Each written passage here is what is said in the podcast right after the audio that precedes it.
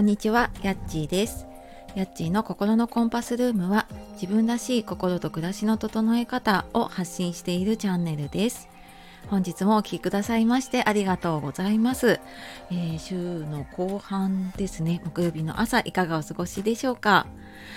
えーいつもね、いいねやコメント、そしてレターやね、あとフォローしていただいた方、本当にありがとうございます。とてもとても励みになっております。で、えーとですね、昨日の企画にね参加した小さなハッピーを束ねての配信本当にたくさんの方ね聞いていただいてありがとうございました。でこの配信をね私あこの配信っていうか企画を知ったのが一郎さんっていう方ありのままを愛するラジオでね配信されている一郎さんの配信で知ったんですね。でそんな一郎さんが今朝の配信で、えー、と5000いいねをねいただきましたっていう配信をされていたんですがその配信の中であの5000いいね目だったのが私だったみたいであの私のチャンネルをねあのありがたいことに本当ご紹介をいただいてありがとうございます。なのでえっ、と一郎さんのその配信ねえっ、と説明欄に貼らせていただくのでよかったらあの聞きに行ってもらえたら嬉しいです。このなんか一郎さんのねありのままを愛するラジオっていうのと私のなんかこの心のコンパスをね信じていこうっていう意味での心のコンパスルームなんですけどなんとなくちょっとね通じるところがあるなぁなんて思いながらねいつも聞かせていただいています。いつも本当にありがとうございます。はい。で、えっ、と、前置き長くなっちゃったんですけれども、今日はですね、えー毎日配信でも発信のネタに困らないためのたった一つのコツっていうことでお話をしようと思います。最近ね、結構あの、スタイフ始めたばかりの方ともね、ちょっとコメントとかやり取りをさせていただいたりとか、あの、私もそうだったなと思ったのが、やっぱりなんか毎日配信してると、なんか発信するネタがなかったりとか何話したらいいかなってすごく悩んだなっていうことをこのなんかね3年目に入って思い出し今もやっぱり時々ねあの本当にあれまずいなちょっと喋ることないかもなみたいな今日何にしようかなみたいなことがやっぱりあるんですけれども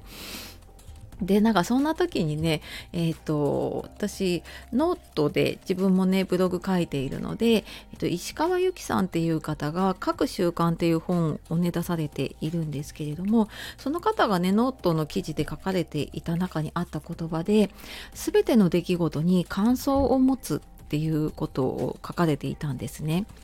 でこのこれがま私の中のたった一つのコツというかこれをやるようになったらすごい変わったなっていうものでこれ多分いろんな言い方がされていると思うんですよね。この出来事を抽象化するとかねあのそれをまた具体化するとかいろんな言い方されてるんだけどこの全ての出来事に感想を持つってすごくシンプルだけどすごくあの効果があるなと思ってるんですね。で何かあった時にこう私たちってあなんか嬉しいなとかあなんか嫌だなと思うんだけどこのなんかってそれってなんだろうなっていうのって意外と通り過ぎちゃうことが多くってなんかその何が嬉しいんだろうなとか何がこんな嫌なんだろうなっていうところを考えてみたりとかするとあのいろいろ深掘りしていけるようになったなと思いますね。でなんかこのなんだろうなこ今回のこの配信のね私のタイトルみたいにこう発信のねネタないのってなんでだろうなって考えていくとやっぱりなんかこう何何にも気を止めてなかったなっていうことにね私すごい気づいたんですよね。で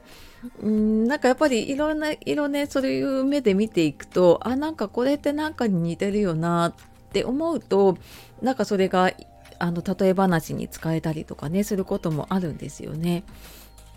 でこの全ての出来事に感想を持つためにやっていることが、まあ、2つかなあって、えー、と1つはねインプットを増やすっていうことで、まあ、これよくいろんな人がね言われてると思うんだけれどもなんかインプットっていうとこう本読まなきゃとかねそんなイメージがあるんですけど私はなんか、まあ、もちろんね本とかも大事なんだけどいつもと違うことをしたりとかちょっとあのやったことのない体験をしてみる経験をしてみるっていうのってすごく大きなインプットになるなって思ってるんですね。でちょっとあの今まで行ったことのない場所に行くといろいろ感じるものもあるしでそれがなんか過去にねあの聞いた言葉とちょっとつながったりとかして自分だけの言葉で伝えるよう伝えられるようになったりもするしで、まあ、仕事を通して感じたことだったりしてもねそれって自分だけの経験になったりするのでなんかそういうインプットを増やすっていうこととあともう一つはあの忘れる前にメモをするっていうことをしています。でこれいつもなんかそんなにノート持ち歩いてるわけじゃないので私はスマホの、えっと、iPhone のね、えっと、本当純正のメモに入れてるんですけれどもでもそこに、えーと、自分がちょっと気になったことだったりとかあとはあの結構最近意識してるのがタイトルやっぱり悩むことが多いのでなんかそのノートの記事を読んでいたりとかパッて目に入った広告とかであこれいいなっていうものをメモ帳に入れたりとかあとスクショを取っておいたりとかしてそこのメモフォルダーにね入れてなんかネタ帳のようにしているんですね。でちょっとなんかあの時間がある時にそこを見返してあ今日これだったら話せるなとかあとはなんかそこにつながるものがやっぱりこう入ってくることがあるので